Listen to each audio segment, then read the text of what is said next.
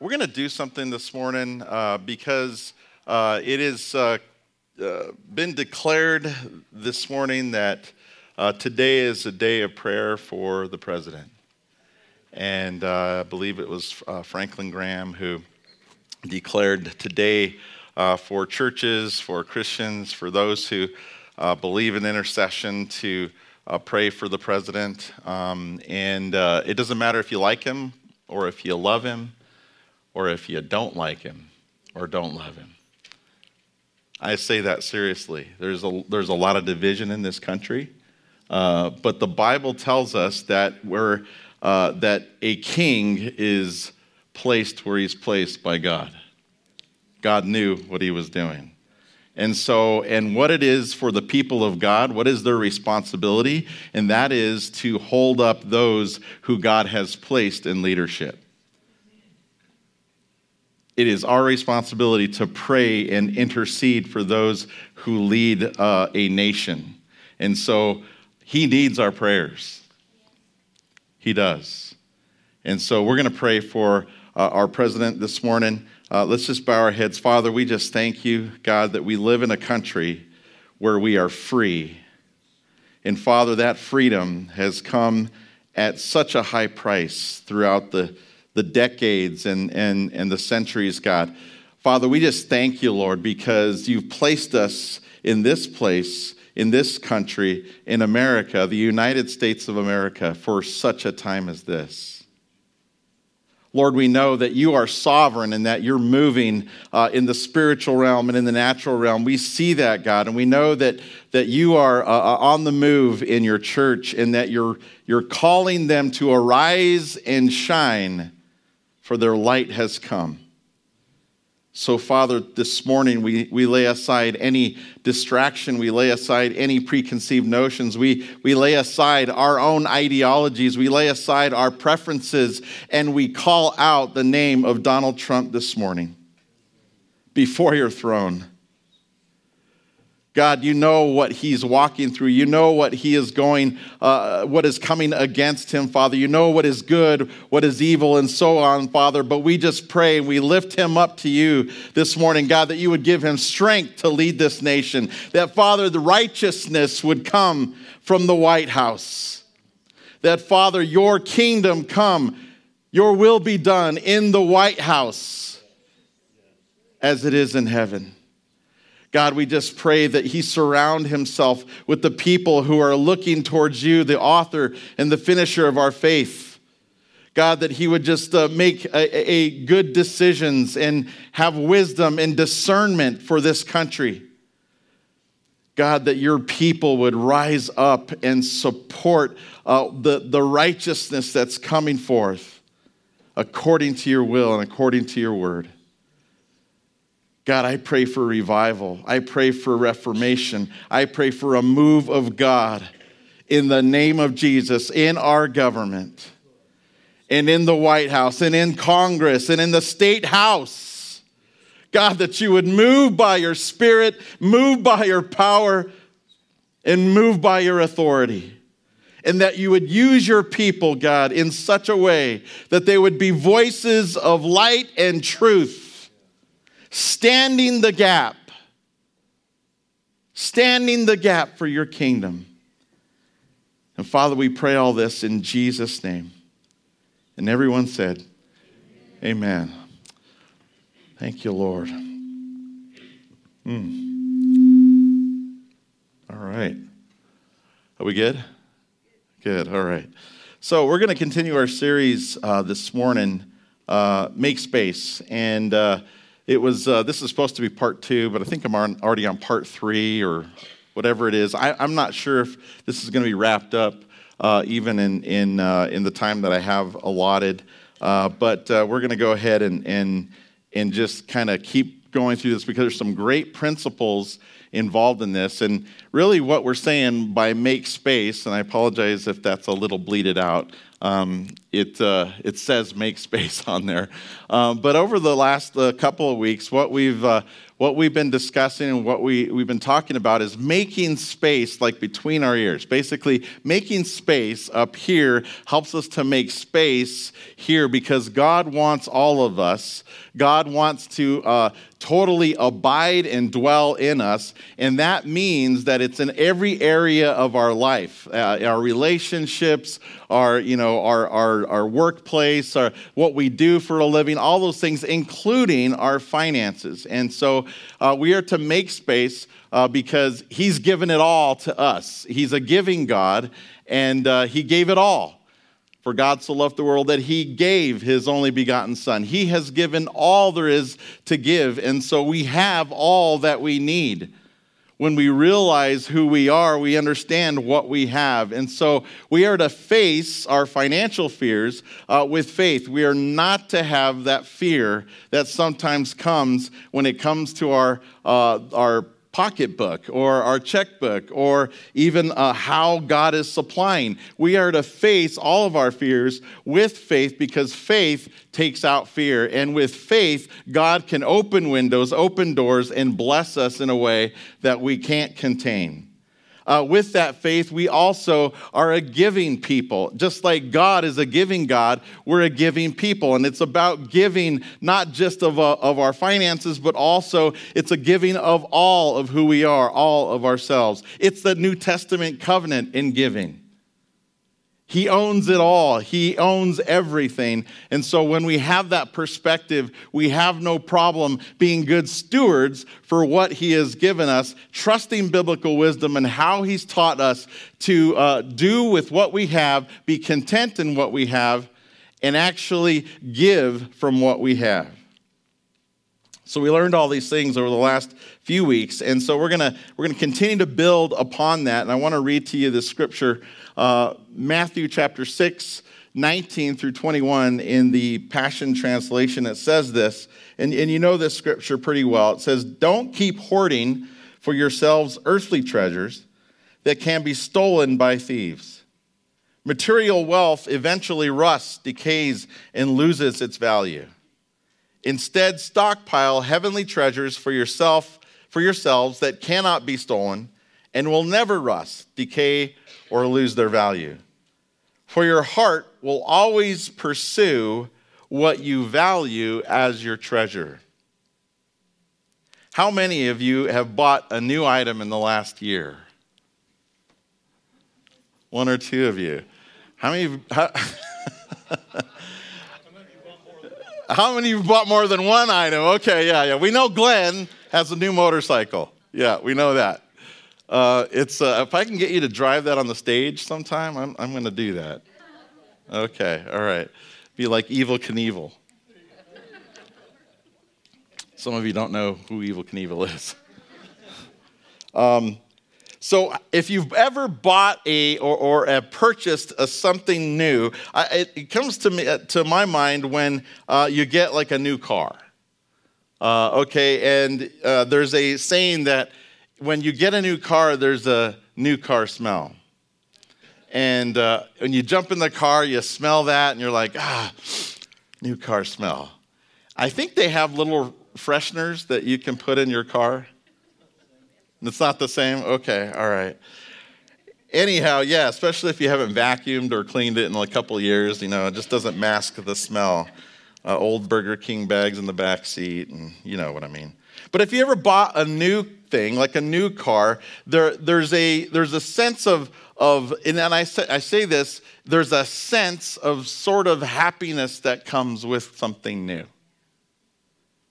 There's something, there's something interesting about that when we purchase something and we have a possession there that we get, that there's some sort of sense of, of, of, of happiness. And, and I, I would dare say that some people think that they may receive joy from something new that they've purchased. The, the, uh, the truth of the matter is this that anything that you purchase, anything that's new, becomes what? it gets worn out it becomes older and it loses that new car smell, so to speak.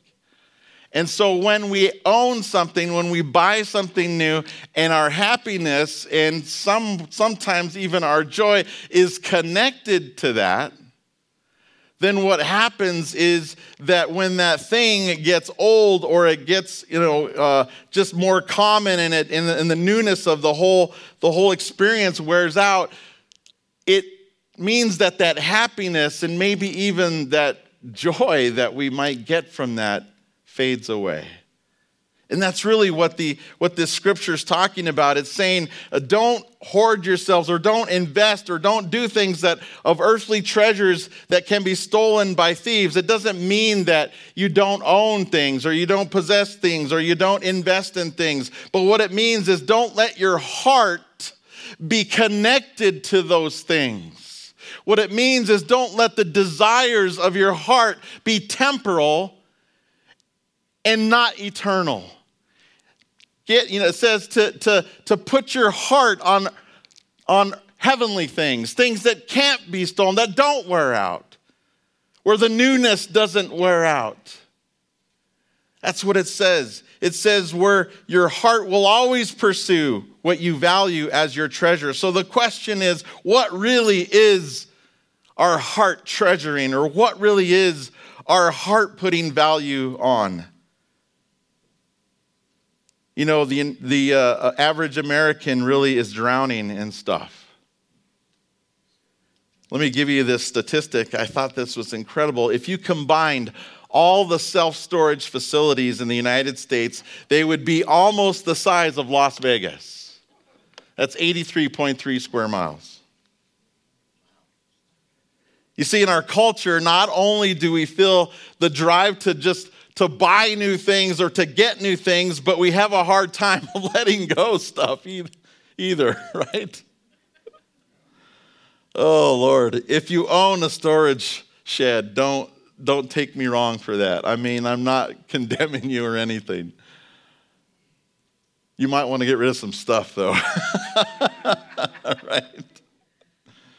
I mean, I have a shed. I got to keep my lawnmower in there, maybe a couple other things you know. Um, but we feel driven to make uh, more and more so that we can get more stuff uh, that we think we might need. Sometimes that can be uh, really a distraction from things that really do matter. It can keep us from doing what God might be calling us to do in our lives. In fact, it usually does keep us from being effective uh, in, in, really living and expressing uh, the Spirit. You see, the Bible says a whole lot about, about, this, about this behavior. And uh, we cannot, when we're drowning in stuff, it, we, we cannot get our joy from possessions. It just doesn't happen. It's, a, it's an out of balance life. It's one that, that, that, that is uh, misappropriated and misaligned and, and misplaced affection, so to speak. You know, Matthew 16, uh, 6, 19 through 21, again, it says, For your heart will always pursue what you value as your treasure. It's hard to make space if we're constantly pursuing things that have no value in the eternal. It's hard to make space when we're constantly bringing in more into our space or into the room. Do I need stuff to make me happy? You'd all say, No, Pastor. We know that. That's 101, like Christianity 101, right? You don't need stuff to make you happy.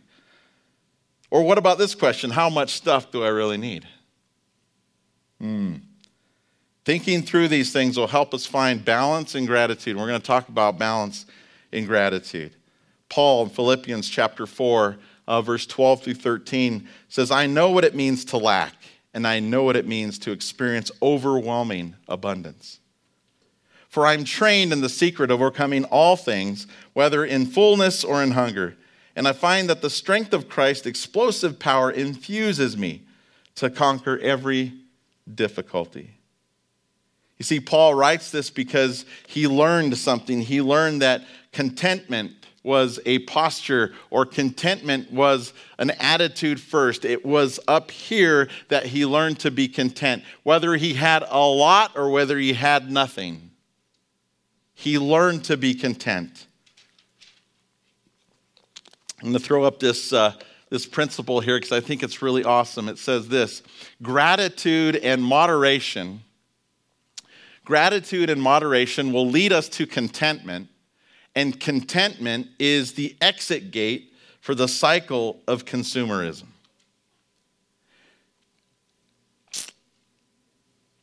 In life, we are either producers or consumers or both, right? Not either. We're both consumers and producers. Are we more of a producer than a consumer? I would, I would tell you that it comes to gratitude and moderation and having that attitude or that thought of contentment. Our culture, it doesn't celebrate contentment. No. Never once have I seen a commercial on TV that says, I know you're content, don't buy this product. I know you're content with the car that you have, so don't worry about 0% financing. Just keep driving what you have. Never seen that commercial. It'd be pretty funny if, you, if it was there, right? It's not celebrated in our culture. We're, we're taught to, uh, to, to work and to impress other people really with what we can purchase or what we have or what our possessions are. In fact, there's a lot of people going around that will ask you, What is your net worth? Many times when I talk to young people, I, you know, I say, Well, do you know what net worth is? And it's awesome for, for me to be able to explain really what net worth is. It's not really how much money you make, it's how much you keep and how much you give of what you keep. That makes the biggest difference. So there's a lot of people out there going around uh, trying to impress others by what they have or how much uh, they, uh, they have accumulated. That's not what life's about. It's hard to think that our value might come from what we can earn or how many hours in, in a week we can, we can work or how much stuff we accumulate in our, in our garage, in our shed, and, and so on and so forth. But when we look at the scriptures, when we look at these verses, we see that God's word values not the status of our lives. Never once did he say anything about socioeconomic status. No, he doesn't even look at that. But he says that he looks at our heart and the way that we live. And, and if we're living the actual way, who is Jesus Christ, that is what he looks at. He looks at the heart. So I would tell you this morning if you don't get anything, get this that learn the secret of contentment because when you learn the secret of contentment of what you already have, what He's already blessed you with, I'm here to tell you that He will open the windows of heaven, it says in the Word, and He will bless you with more than you can contain. Cease struggling with wanting more and be content, Paul says. It's not something we're born with, it's something that with God's help can be learned and developed in our lives. That's the awesome news. So, how do we do that? There's three things I want to share with you this morning. Three things that will help you change your mind and help you make more space for the development of contentment in your life. To be content I will refuse to trade self for stuff. I know that says elf. but bear with us on the technology here. Refuse to trade elf. That's funny. Refuse to trade self for stuff. Jesus once asked a very important question about our relationship to our stuff. He said in Mark 8 36, in the Passion Translation, for what use is it to gain all the wealth and power of this world with everything it could offer you at the cost of your own life? It really comes down to misaligned needs. That's why I spoke about that uh, just a little bit earlier. Misaligned needs. What exactly am I saying? What I'm saying is this that sometimes our misaligned wants can become our misaligned needs. What really drives that? What really drives those things? Well, first of all, it's how we think we look.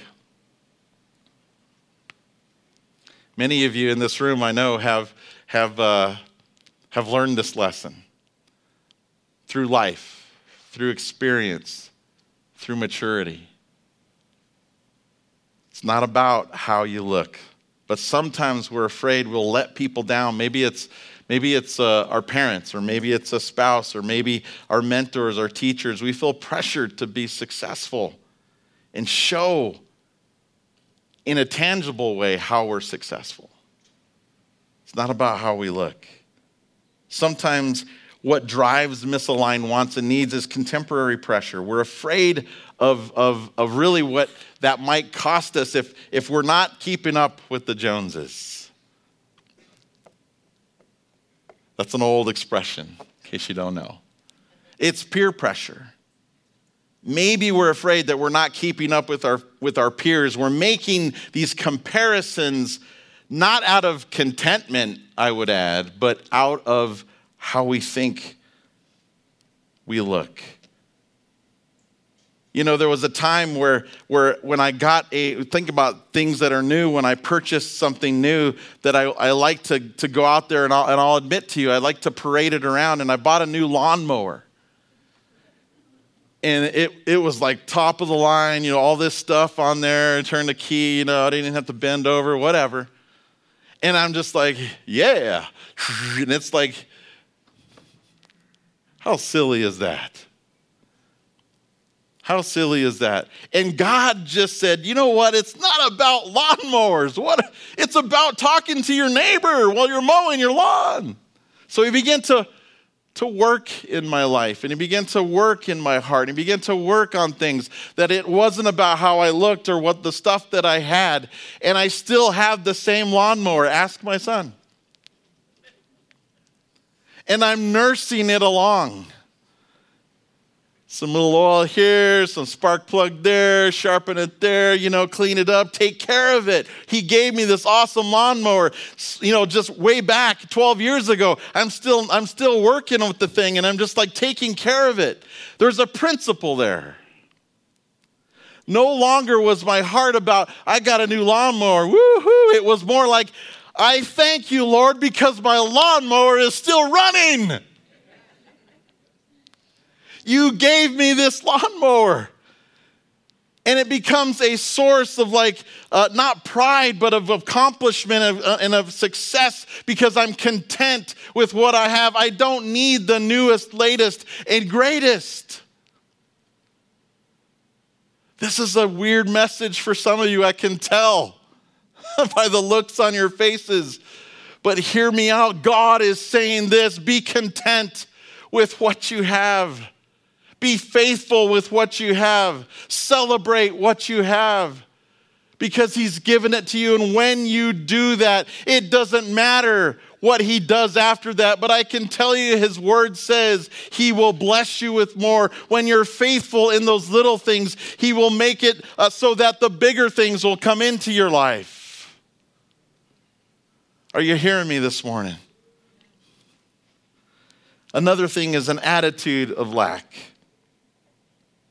We can be afraid we aren't enough with what we have. we we give in to, to sometimes envy and, and those things, and that's an unhealthy uh, ambition. You do have enough. Where you are right now, God has placed you and He's given you enough. And then this one our net worth is not equal to winning. money and possessions feel like a way to prove that you're winning at life. As long as you confuse your self worth with your net worth, you're going to be always be chasing the next dollar.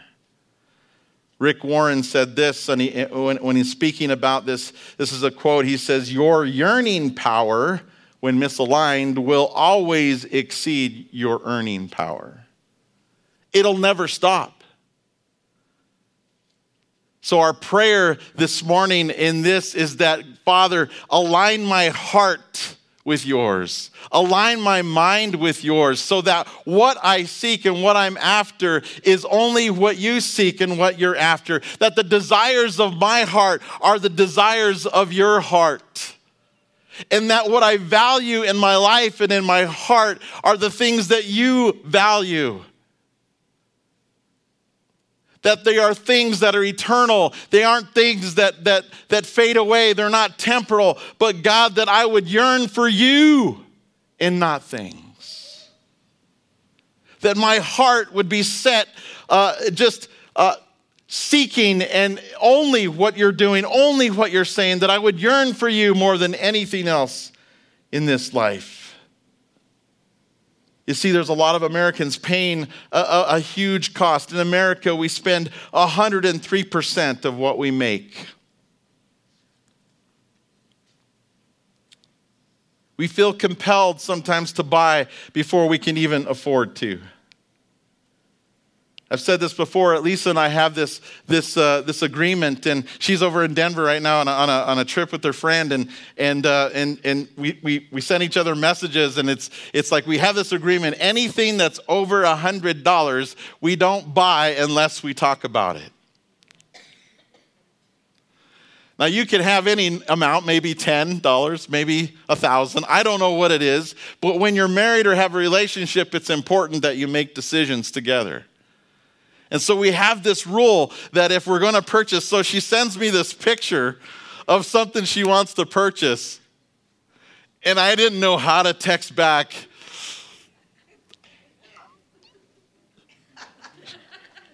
Sure, baby. oh, goodness. What is it, $101 or what is it that you're talking about here? Uh, always have some basic principles in your life that make sure that you don't spend more than you make. I've said this already before a couple of weeks ago. If you're married, chasing material things can hurt your relationship. In fact, one of the leading reasons for divorce really is money. Not because money is evil or not because money is it's neutral. It's not it's not evil or. It's just neutral. It's because of the lack of understanding of what kind of tool it is. And it could even be the love of money.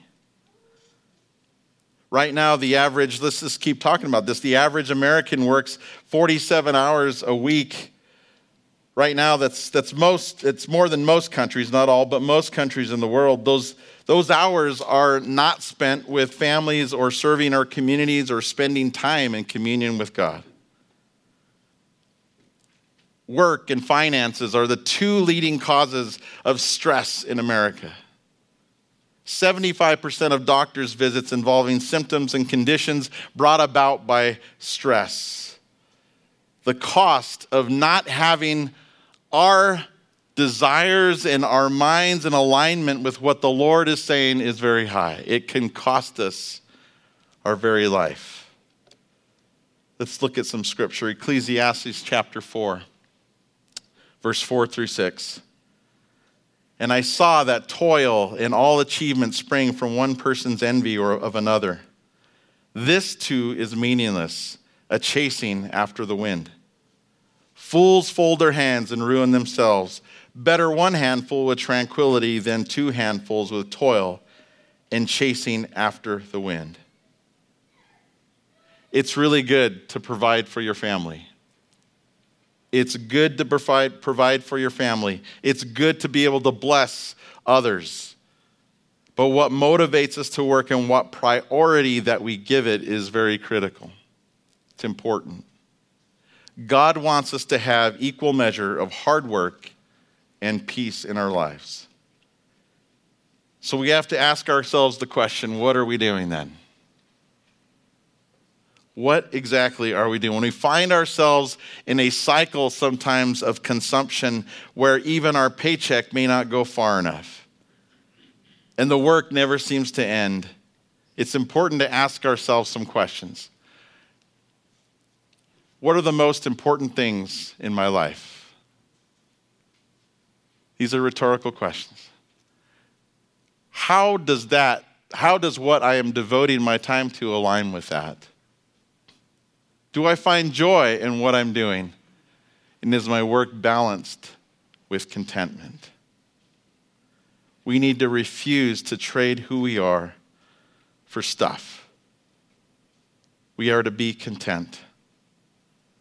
Listen, there's a couple things I want to share with you before we, we, we, we close here.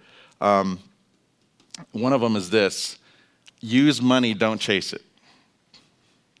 Use money, don't chase it. Money's not the problem. Money is not the problem. 1 Timothy 6:10 For the love of money is the root of all kinds of evil. Money's not the problem. The real problem is the love of money. You see money promises a lot, but it doesn't guarantee happiness. It doesn't bring peace. It's a means, not an end. So when we when we th- when we talk about making space, it really is about understanding that money is something to be used, it's not something that we chase after. And then finally, enjoy what I have. You know, I have a dachshund at home, and um, he's just, he's a little guy and he's pudgy. And uh, people see, is he a dachshund or is, I'm like, yeah, he's just an overweight dachshund if he was like, uh, you know, most dachshunds, when you look at them, uh, miniature dachshunds, they're, um, they look like one of those really skinny Nathan's hot dogs. Okay, this guy is a brat.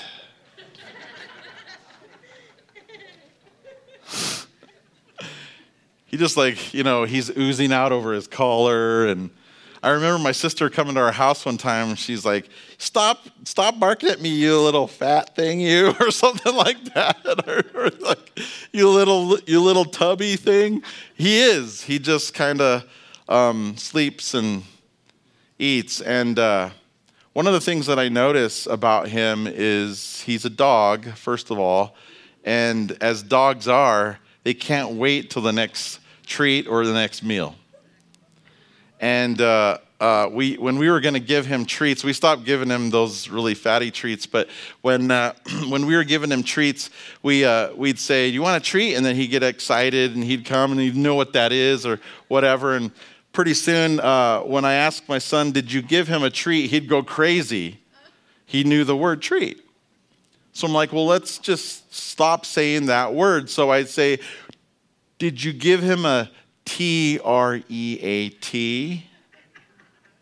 And here the dog would come, and I'm like, whoa, he's amazing. he could spell. really, what it was about was how I was saying it, you know what I mean? But there's one thing about giving him a treat that I always noticed, and sometimes even now when, I, when we feed him, and that's this, um, is that he just can't wait for that treat. He can't wait for that next meal. He just can't wait. And then when he gets it, he doesn't even taste it. It's like, hmm? and we're like, didn't you even enjoy that? And he's just looking like, when, when, when? When's the next time? It's like instantly, and sometimes they can even choke on what you're giving them. What am I saying? No, we're not all miniature dachshunds. We're not dogs. Yeah, some of us are, are, are short and chubby. Yeah, low to the ground. I get it. but understand what I'm saying here that enjoying what we have, God doesn't want us to live that way. Every moment of our lives is a gift. God wants us to enjoy that appreciation for what we have is as important as controlling our desire to always have more. This ability to enjoy what we have is actually a gift that God has given us. Embrace that gift. Ecclesiastes 5:19, when God gives someone wealth and possessions and the ability to enjoy them, to accept their lot and be happy in their toil, this is a gift of God. This morning, we're going to take communion, um, and I want the worship team to go ahead and come on up as we prepare to do that this morning. The entire worship team, if you want to come back up. And as they do that, there's just one more thought I want to I want to share with you, and it's the key really to uh, enjoyment of what we do have. And I, I sense that there's uh, been a, a, really just a common theme uh, this morning and really going into the last couple of weeks. Um, and it's one of be thankful. I think uh, Julie mentioned it this morning as well. It's one of being full of gratitude. The key to enjoyment of, of what we do have is this intentional gratitude. It's intentional gratitude. It's such a powerful thing. It's purposeful.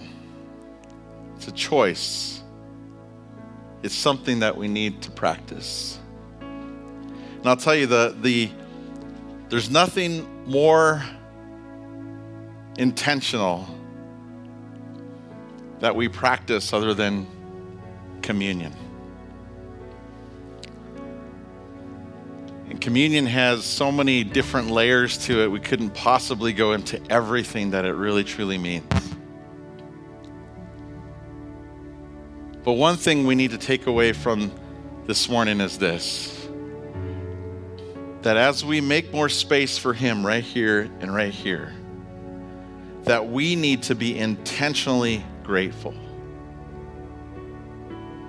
We need to ask for God's help. We need to ask Him for help to enjoy everything that we have in life. You see, your carnal man, that old man that is been put to death when you receive Christ, continues to be brought out. We bring him out by how we think. We bring him out by what we say. We bring him out by how we feel sometimes or what perspective we have. We need to ask God for help to enjoy everything in life. Second, we need to start thanking God for every, everything, for every good thing, for everything that happens in our life. We need to find somebody who we're accountable to. Who are you accountable to? Who are you accountable to for your gratitude that you express or don't express in life? Maybe that's your spouse. Maybe it's your, your, uh, your, your best friend. Maybe it's a, a good friend. Maybe it's a pastor. But be accountable to someone to share with what you're grateful for. Not just to know whether or not you're being full of gratitude, but to express your gratitude through. And then get together with your families. Thanksgiving isn't the only time to do that. Come together. Most of you have families, extended families, grandchildren, those who are uh, always in your homes or coming around you. Most of you have that. Be thankful and be intentional about speaking gratitude to the Lord in your meetings and in your comings together and your gatherings. Be appreciative of what God has done. The more you do this, the more you appreciate these things, increase will come to you. And it's I'm not talking about money. I'm talking about your your life will be full of what we talked about in the beginning, contentment. When you're intentionally have gratitude, contentment will flood your life. And there's nothing more tranquil than contentment when you're sitting by yourself before the Lord with Him, fellowshipping Him, communion with Him, and you're just content and at peace in life. I'm telling you, that's exactly where He wants you. Forget about the stuff. Forget about chasing those things. And just tap into Him and His peace that surpasses all understanding will bring the contentment that you're really searching for. Julie said, God is good all the time, and all the time, He is good. Make space for contentment. Don't trade yourself for stuff. Don't use money or don't change it. Use money, don't chase it. Enjoy what you have. These will activate intentional gratitude in your life. Aren't you thankful that He's a giving God? Amen. Amen. Thank you, Lord. Father, we thank you, Lord. We are so grateful to you this morning. We're so grateful for what you've done. So, Father, this morning we go into a time this morning of remembering you, but also understanding that we're partaking of all of who you are as we take the elements this morning. Thank you, Lord.